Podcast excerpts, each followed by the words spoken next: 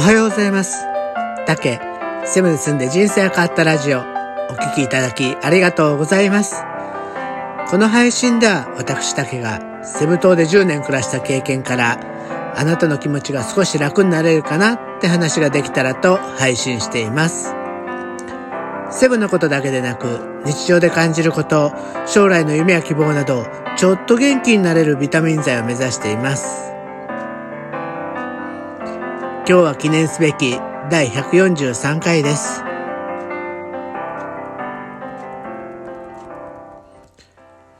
日はね、えー、っとね、ちょっとお金の話というかビジネスの話で、えー、考え方が変わったんですけど、アフリエイトってあるじゃないですか。あれ私ね、つい最、本当につい最近まで怪しいマルチ商法みたいな感じのイメージを持ってたんですけど、その思いが変わったっていうきっかけの話をしたいと思います。多分ね、えー、多分ということはどうかわかんないですけど、まだね、やっぱりそのなんだろう、アフリエイトってちょっと怪しいよな、みたいな、怪しいって言ってわかんないけどなんか、あれってずるくないっていうような、なんかそういう風に思ってらっしゃる方いるんじゃないかなと思うんですけど、あれね、やっぱりすごくいいなって最近思うようになってきたんです。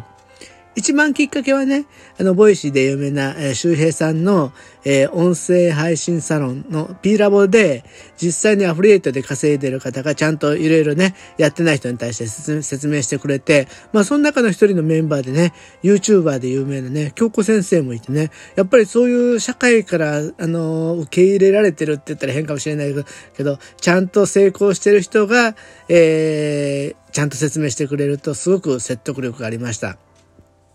でね、私はなんでそのアフリエイトって、えー、怪しい、怪しいなと思ってたのは、お金紹介したともらえるじゃないですか。きっと、本当は安く植える、買えるのに、えー、高く売りつけて、その利益を還元するから紹介だけでお金がもらえるのかな、みたいな、そんなイメージがちょっとあったんですよね。それに、もし自分が紹介する立場になった時に、親切で紹介したいと思った商品でも、結局相手から、結局金儲けかと思うのがすごく嫌だった、怖かったっていうところがありました。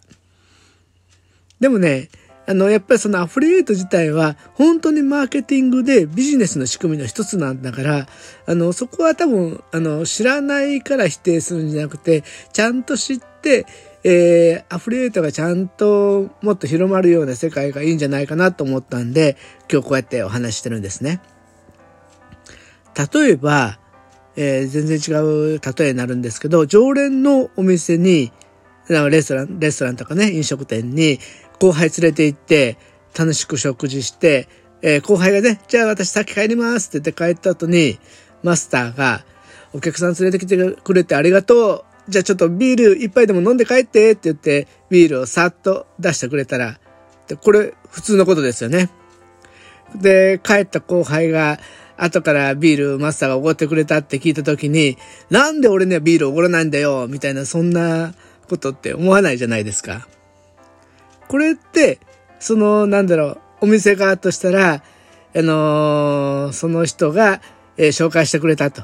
で、それで、その、もう本当にありがとうっていう気持ちで、じゃあせめて、あの、お礼の気持ちでビールを飲んでよっていうシステムなんですけど、このビールがお金に変わったらアフリエイトだと思うんですよね。で、感謝っていう気持ちは全然変わらないと思います。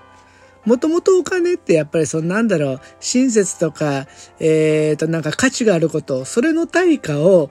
えー、一番ちょっと世界共通でというか、あのー、わかりやすく、えー、大きさ、がわかりやすくしたものっていうような考え方だから、すごくフェアだと思うんですよね。で、最近のアフィリエイトって、物を売るだけじゃなくて、あの、例えばね、アマゾンとかだったら本とかオーディブルとか、ああいう本当に相手のためになる、その知的なものを紹介しても、それがフリエイトになるっていうんだったら、相手はね、本を読んで勉強できて嬉しいし、こっちはね、また少しそれでお金が入って、そのお金を元でまた新しい本を買ったりする、すると、自分もね、あの、負担がなく、えー、いろんなことが勉強できて、本当にまさにウィンウィンだなと思うんですよね。でね、やっぱりその、例えば私のちょっと古い考え方みたいに、おか、お金が相手に入って自分が損したみたいなことを思っていると、やっぱりそれ本当にね、時代遅れになると思うんですよね。よく西野さんが、今はあの、人から、人の時代で、えー、物で差はつかない代わりに誰から買うかっていうような、そういう話をしてると思うんですけど、本当にね、えー、その、いい人からの紹介してくれるものっていうのを買うことが価値があるし、えー、それでいいものだったら相手が得しないといけない。ギブの精神がちょっとないといけないと思うんですよね。やっぱりね、ここは本当に、えー、ビジネス基本に立ち、立ち返って、相手が得することを一番に考えて、その喜びの対価としてお金をいただくみたいな、そんな姿勢であれば、アフリエイトってやっぱりちゃんとしたビジネスだと思いました。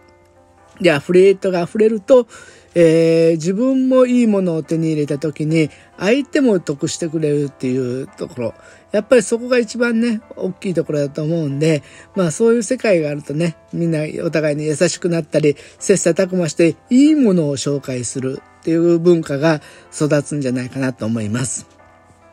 えっ、とね、やっぱりちょっとね、ビジネスはちょっとこれからしっかりやらないといけないと思うんで、いろんなそんなお金の仕組みについてもこれからちょくちょく勉強していきたいと思ってます。